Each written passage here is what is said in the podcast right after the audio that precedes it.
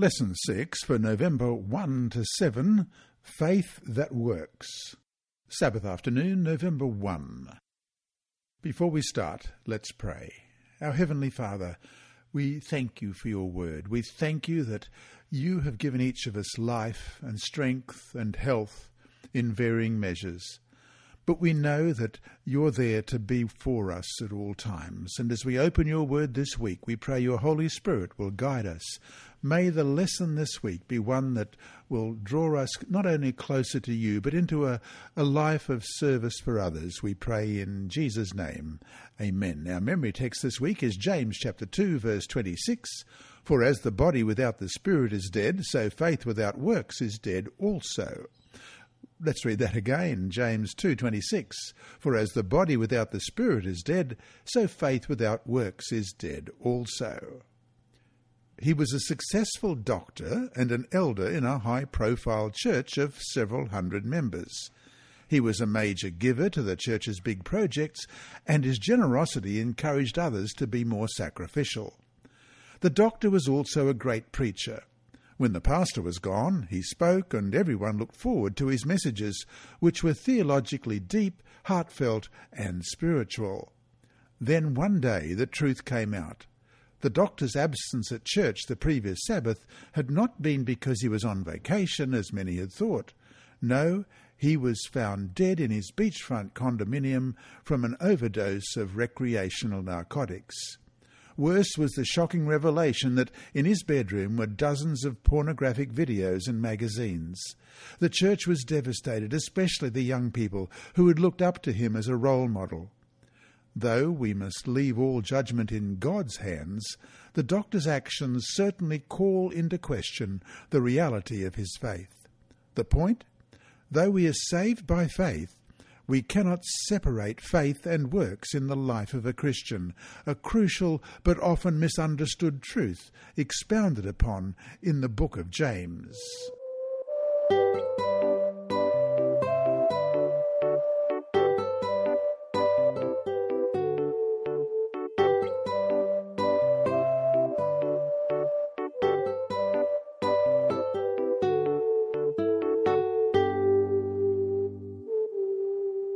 Sunday, November 2, Dead Faith. James 2, verse 14 reads, What does it profit, my brethren, if someone says he has faith, but does not have works? Can faith save him? The question is, how do we understand this verse in the context of salvation by faith alone? Let's read James chapter 2, verses 15 to 17, and we'll compare it with Romans 3, 27 and 28, and Ephesians chapter 2, verses 8 and 9. James 2, beginning at verse 15, If a brother or sister is naked and destitute of daily food, and one of you says to them, Depart in peace, be warmed and filled, but you do not give them the things which are needed for the body, what does it profit? Thus also faith by itself, if it does not have works, is dead. And Romans 3, verses 27 and 28. Where is boasting then? It is excluded. By what law? Of works? No, but by the law of faith. Therefore, we conclude that a man is justified by faith apart from the deeds of the law. And Ephesians 2, verses 8 and 9. For by grace you have been saved through faith, and that not of yourselves. It is the gift of God, not of works, lest anyone should boast. Faith without works. James 2 15 and 16, as we read, gives a vivid illustration of this kind of phony faith. As we've already seen, obedience in the book of James is relational. So, how do we relate to a brother or sister in the church who is in need? Words are not enough. We cannot simply say, Go in peace, God will provide, when God has provided us the means to help that brother or sister. Of course, needs can be endless and we cannot meet them all. But there is a principle called the power of one. We are the hands and feet of Jesus, and we can help others one person at a time. In fact, that is how Jesus usually worked. In Mark chapter 5, verses 22 to 34, a man whose daughter was dying appealed to him for help. On the way, a woman approached from behind and touched Jesus' garment. After the healing, Jesus could have gone on and the woman would have left rejoicing, but Jesus knew that she needed more than physical healing. So he stopped and took the time so that she could learn to be a witness for Jesus, to share as well as to receive. Then he said the same words we have in James 2:16, "Go in peace." But unlike the words in James, in this case, they actually meant something. When we recognize a need but do nothing about it, we have missed an opportunity of exercising faith. By doing so, our faith gets a little weaker and a little deader. This is because faith without works dies. James describes it even more starkly. Faith is dead already. If it were alive, the works would be there. If they are not, what good is it? At the end of verse 14, James asks a question about this kind of workless and worthless faith. It comes across far more strongly in Greek than it does in most translations. The faith that cannot save him, can it? The answer James expects us to give is clearly no. And so to finish today, how can we learn to better express our faith through our works while protecting ourselves from the deception that our works save us?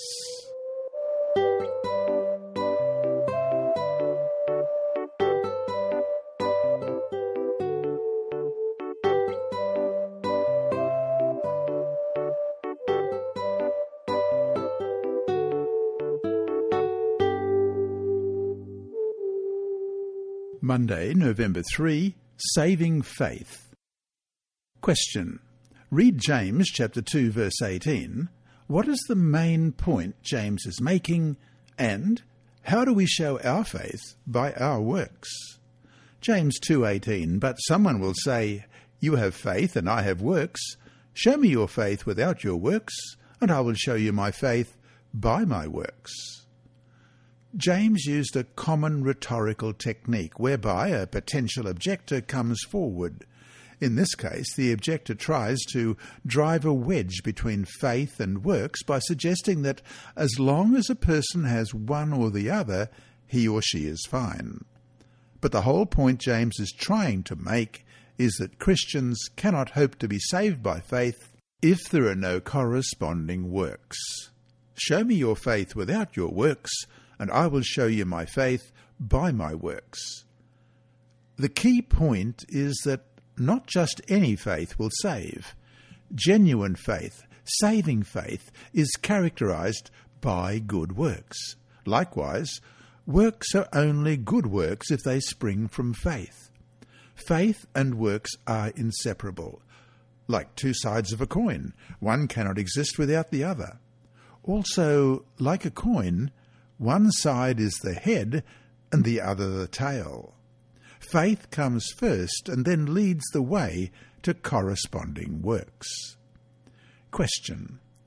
Consider Paul's attitude toward works in Ephesians 2.10, 1 Thessalonians 1.3, 1 Timothy 5.25 and Titus 2.14. Why are good works so important. Ephesians chapter 2 verse 10, for we are his workmanship, created in Christ Jesus for good works, which God prepared beforehand that we should walk in them. And 1 Thessalonians 1 3, remembering without ceasing your work of faith, labour of love, and patience of hope in our Lord Jesus Christ, in the sight of our God and Father. And 1 Timothy 5.25, Likewise, the good works of some are clearly evident, and those that are otherwise cannot be hidden. And Titus 2:14, who gave himself for us that he might redeem us from every lawless deed and purify for himself his own special people, zealous for good works. Paul was not against good works per se. He was against works as a means of salvation. We see in Galatians chapter 2 verse 16 that Paul writes, knowing that a man is not justified by the works of the law, but by faith in Jesus Christ. Even we have believed in Jesus Christ that we might be justified by faith in Christ and not by the works of the law. For by the works of the law no flesh shall be justified. In fact, Paul said that those who rely on works of the law to be saved are under a curse, because no one who tries to be saved by keeping the law actually succeeds in keeping it. Galatians 3:10 reads, "For as many as are of the works of the law are under the curse, for it is written, Cursed is everyone who does not continue in all things which are written in the book of the law to do them." Obedience is possible only through the gift of the Holy Spirit. Faith and Works as a book written by Ellen White, page 20. If man cannot, by any of his good works, merit salvation, then it must be wholly of grace, received by man as a sinner because he receives and believes in Jesus. It is wholly a free gift. Justification by faith is placed beyond controversy.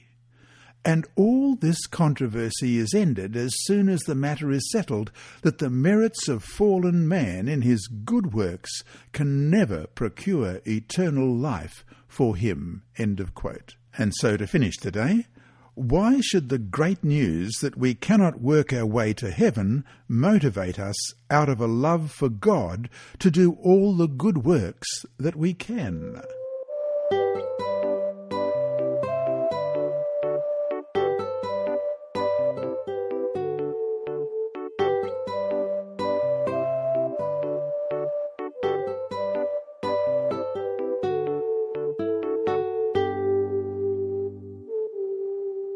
Tuesday, November 4, The Faith of Demons.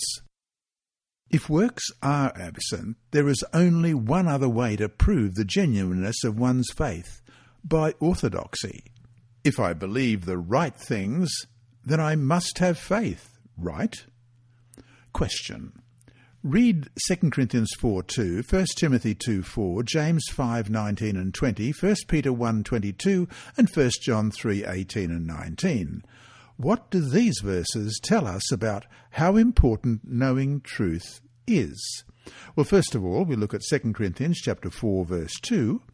But we have renounced the hidden things of shame, not walking in craftiness, nor handling the word of God deceitfully, but by manifestation of the truth, commending ourselves to every man's conscience in the sight of God and 1 Timothy chapter 2 4, who desires all men to be saved and to come to the knowledge of the truth, and James 5 verses 19 and 20. Brethren, if anyone among you wanders from the truth, and someone turns him back, let him know that he who turns a sinner from the error of his way will save a soul from death and cover a multitude of sins. And 1 Peter 1, verse 22. Since you have purified your souls in obeying the truth through the Spirit in sincere love of the brethren, love one another fervently with a pure heart. And 1 John chapter 3 verses 18 and 19. My little children, let us not love in word or in tongue, but in deed and in truth. And by this we know that we are of the truth, and shall assure our hearts before him. There is no question that an intellectual knowledge of truth has its place, a very important place. Yet that knowledge, in and of itself, is not sufficient to prove that a person has saving faith. Question. What warning is given to us in James 2:19 about a false concept of what true faith is?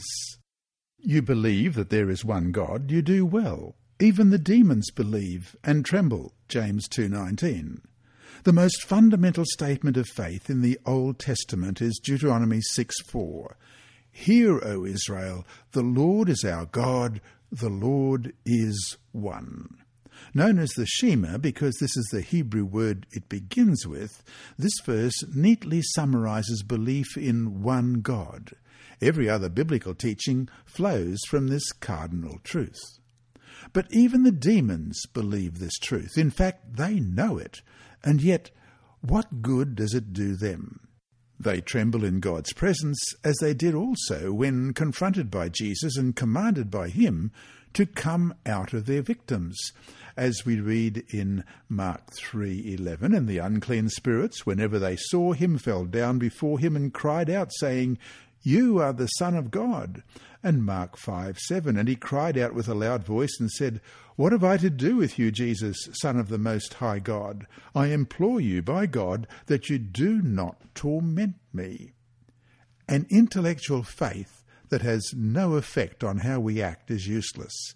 In fact, it is the same faith that demons have, demons who are actively at work to deceive us with false doctrines and lies. As with Israel at the time of Jesus, demons will encourage people to believe their deceptions based on their victims' desires to hold on to impure and unrighteous behaviour. As it says in 1 Timothy 4 1, Now the Spirit speaketh expressly that in the latter times some shall depart from the faith, giving heed to seducing spirits and doctrines of devils faith must be manifested in our lives, or else it is not saving faith. It is instead the faith of demons, and such a faith won't save us any more than it will save them.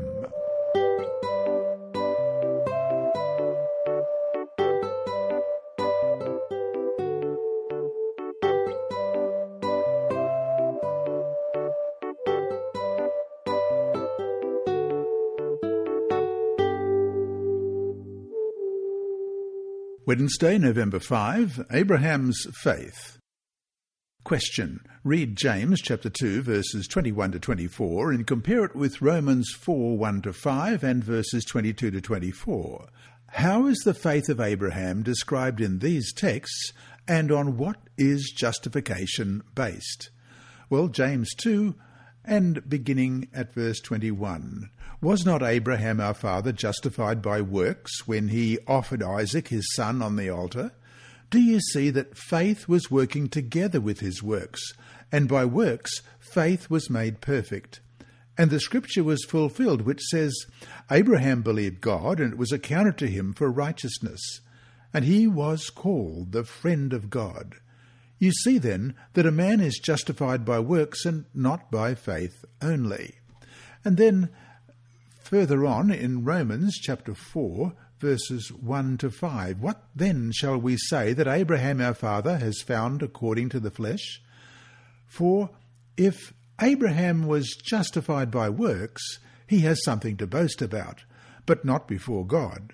For what does the Scripture say? Abraham believed God, and it was accounted to him for righteousness. Now to him who works, the wages are not counted as grace, but as debt. But to him who does not work, but believes on him who justifies the ungodly, his faith is accounted for righteousness. And later in that chapter, Romans 4, verses 22 to 24.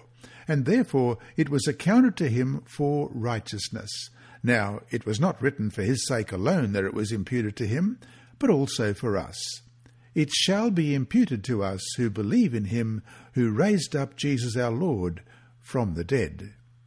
Interestingly, both James and Paul quote Genesis chapter 15 verse 6, but they seem to arrive at opposite conclusions. According to James, Abraham was justified by works, but Paul seems in Romans 4 2 to deny this possibility explicitly. In verse 24 he says, But also for us it shall be imputed to us who believe in him who raised up Jesus our Lord from the dead. However, the immediate context of Romans 4 has to do with whether circumcision is necessary for justification.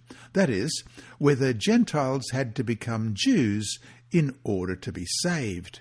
And that's what Romans chapter 3, verses 28 to 30 is about.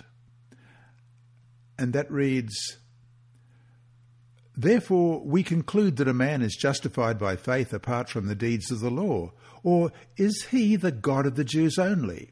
Is he not also the God of the Gentiles? Yes, of the Gentiles also, since there is one God who will justify the circumcised by faith and the uncircumcised through faith.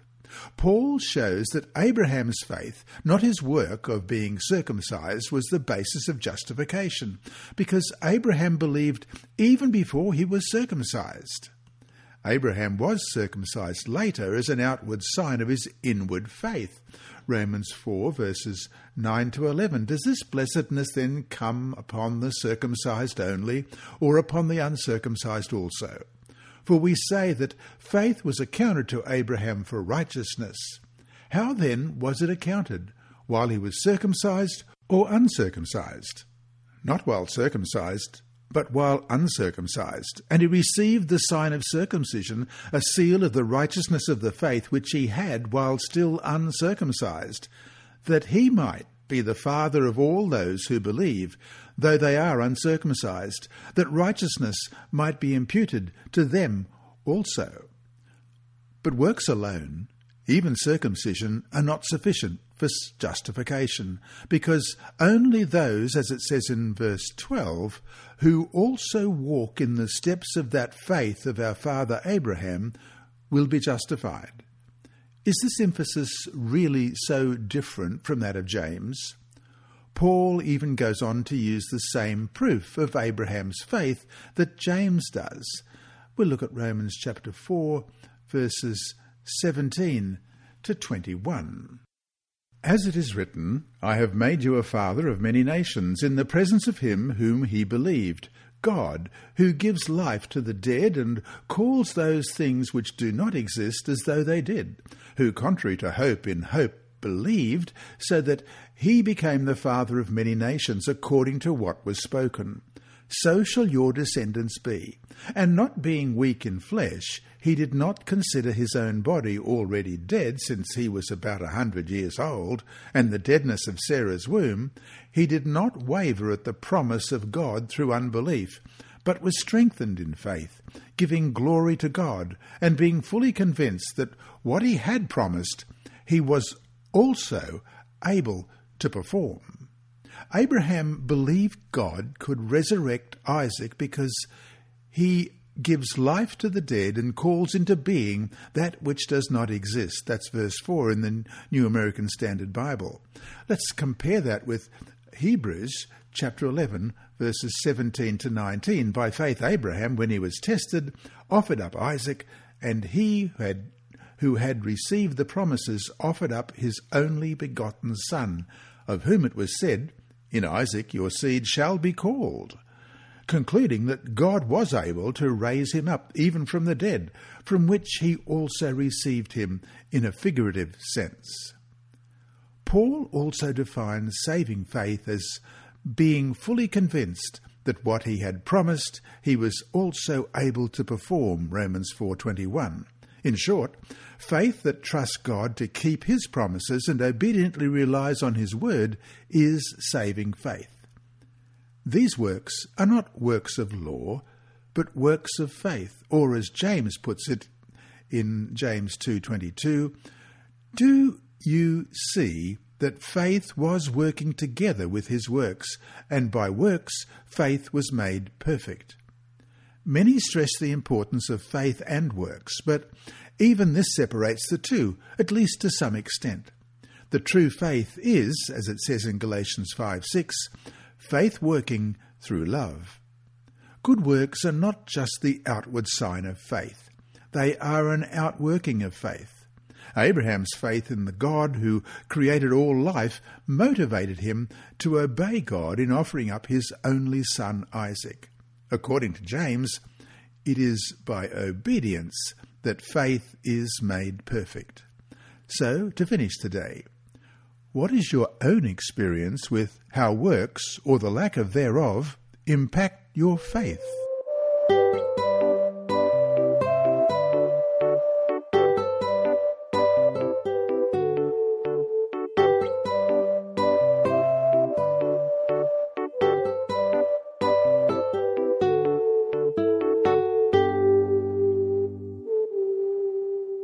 Thursday, November 6, The Faith of Rahab.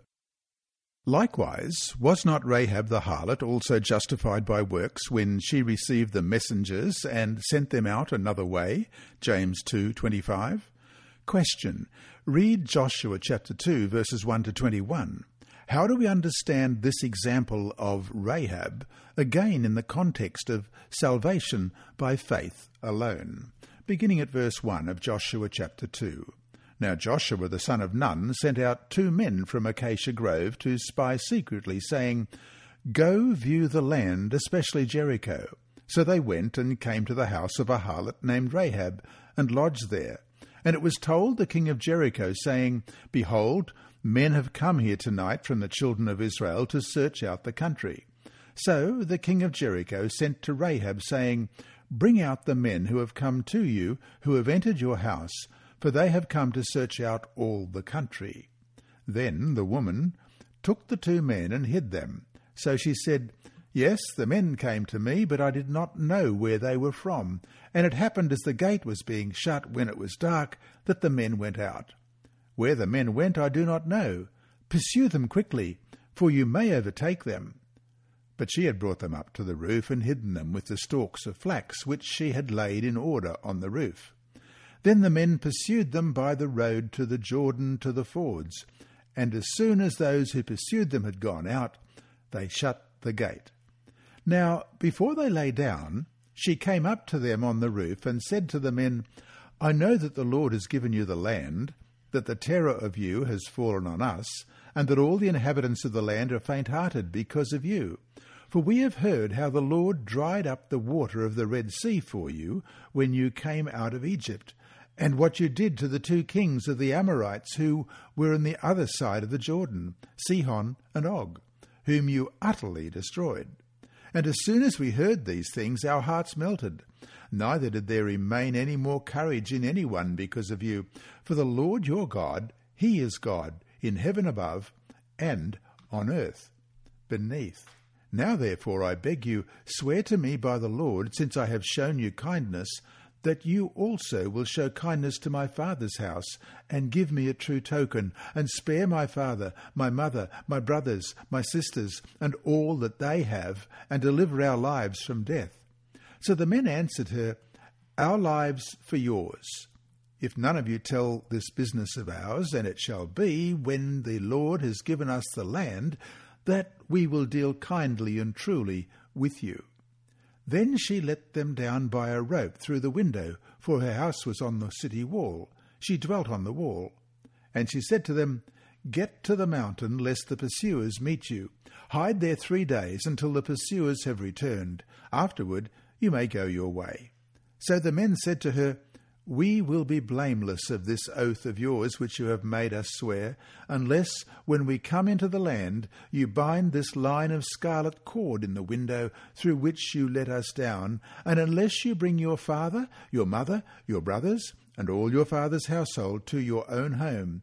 So it shall be that whoever goes outside the doors of your house into the street, his blood shall be on his own head, and we will be guiltless. And whoever is with you in the house, his blood shall be on our head, if a hand is laid on him. And if you tell this business of ours, then we will be free from your oath which you made us swear. Then she said, According to your words, so be it. And she sent them away, and they departed. And she bound the scarlet cord in the window. According to Hebrews 11, verse 31, the inhabitants of Jericho did not believe. Most modern translations describe them as being disobedient. The inhabitants of Jericho knew about Israel's signal victories over the Midianites and the Amorites, so they were well aware of the power of Israel's God. God's judgment on Israel at Baal Peor taught the people in Jericho of his holiness as well as his abhorrence of idolatry and immorality. Ellen White says in this sentence to follow in Patriarchs and Prophets, page 492 All these events were known to the inhabitants of Jericho, and there were many who shared Rahab's conviction, though they refused to obey it. Rahab was not saved because of her dishonesty, but in spite of it. She believed in the true God, and she acted on that faith by protecting the spies that Joshua sent out. There were also conditions. She obeyed the messenger's direction to hang the scarlet cord out her window, which was reminiscent of the blood sprinkled around the doorposts of the Israelite homes at the time of their Passover deliverance. While far from perfect, Rahab's life is a model of faith that shows the reality of God's forgiveness and grace for everyone, willing to step out in faith and to trust God with the results. Question. Read James chapter 2 verse 26. How does this text summarize the relationship between faith and works? For as the body without the spirit is dead, so faith without works is dead also. Just as the body is only a corpse without the breath of life, so faith without works is dead. In addition, without real faith, any obedience we might try to render would only amount to dead works, as it says in Hebrews 6 1. Therefore, leaving the discussion of the elementary principles of Christ, let us go on to perfection, not laying again the foundation of repentance from dead works and of faith toward God, and also in Hebrews 9:14 How much more shall the blood of Christ who through the eternal spirit offered himself without spot to God cleanse your conscience from dead works to serve the living God? Which is meaningless in the sight of God. So to finish today a harlot saved by faith? If that were the only example of salvation by faith we had what false conclusions could we draw from it? Nevertheless, what hope can you take from her story for yourself?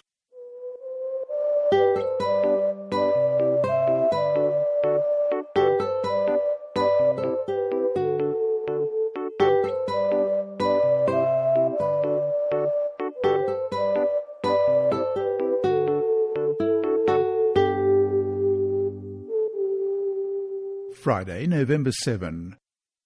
From Testimonies to Southern Africa, page 26, I read When self is put entirely away, then you can obtain a new and rich experience. You will discern your own imperfections as you lie low at the foot of the cross, and as you view the perfections of Christ, self will sink into insignificance.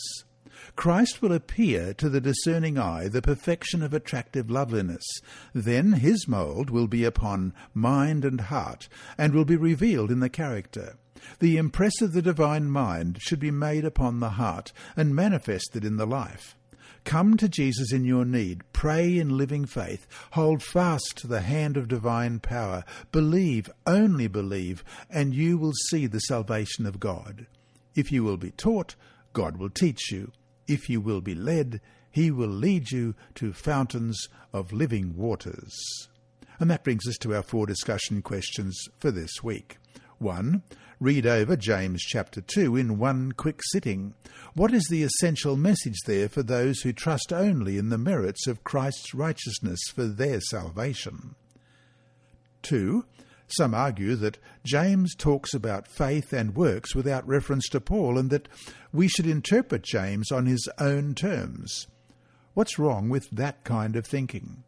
Why, especially in this case, is it important to keep in mind what other texts say about faith and works?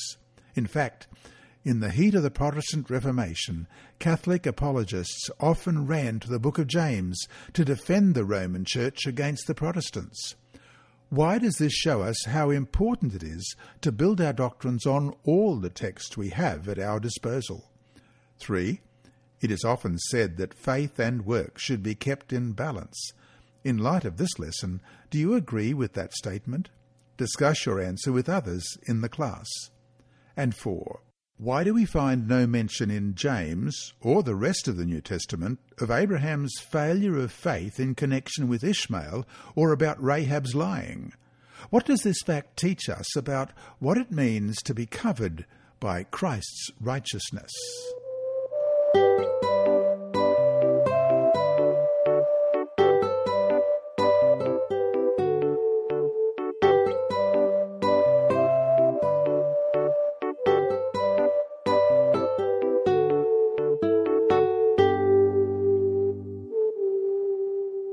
Inside Story Our mission story this week is titled By Faith I See. I was born into a poor family in a town north of Medellin in Colombia. Our poverty carved out a hard life for us. Our town has no adequate water supply, no electricity, no telephone. Our houses are made of mud pressed over bamboo poles because we have no other building materials. When travellers pass by, they wonder how we stay alive. Everyone looks hungry, even the dogs are skin and bone. My village knows only hunger, hard work, sickness, and disease. When I was little, I played in the hills around our home. When I was 11, I began to help and work with the family. We harvested sweet potatoes and plantains, a type of banana. I also herded cows. One year, a sickness spread throughout our village. It was so contagious that doctors wouldn't come to treat us. I became sick but recovered. However, I noticed a change in my vision. Everything looked yellow, then became blurry. Finally, I lost my sight completely. Sounds became my way of seeing. I listened to my uncle's battery powered television and learned that life wasn't so hard in other places. That reality made me even more miserable. I hated my life of trouble and pain. Fortunately, my mother was a Seventh day Adventist and her faith was strong. As I gradually lost my vision, her faith became my strength. She taught me to trust God, at age 15, two years after I became blind, I was baptized. I enrolled in a school for blind students for six months and then returned to my regular school. It took me longer to finish my studies, but I kept at it. During the summer, I worked as a literature evangelist. My cousin guided me from door to door, and I talked to the people about the hope they could find in Jesus. I chose to work in the poor neighbourhoods because I thought there would be many people who needed God and hope. They did want my books, and they were glad to know that they were helping me too. When I was younger, I was angry and bitter because of my family's poverty. Then, when I became blind, I became more angry and bitter and wondered why all these bad things were happening to me. Several doctors examined my eyes, and I have even had surgery but they could not restore my sight. Now I see by faith. When I learn to trust God, I realize that He does not guarantee an easy life, but He does promise to walk with us during our earthly life, and if we are faithful, He will guarantee an eternal life. Several people have asked to study the Bible with me. They want to get to know Jesus and share His power, just as I have. If it takes my blindness to win others to Jesus, that I want to be a good example so that others may see Jesus through my faith. And this story was not actually written by this young man because it was told to Enoch Iglesias by Victor Vergara. Your reader this week has been Dr. Percy Harold. The lessons have been brought to you by the Sabbath School Department, Christian Services for the Blind and Hearing Impaired, and through the services of Adventist Media Network. Remember that God is always faithful.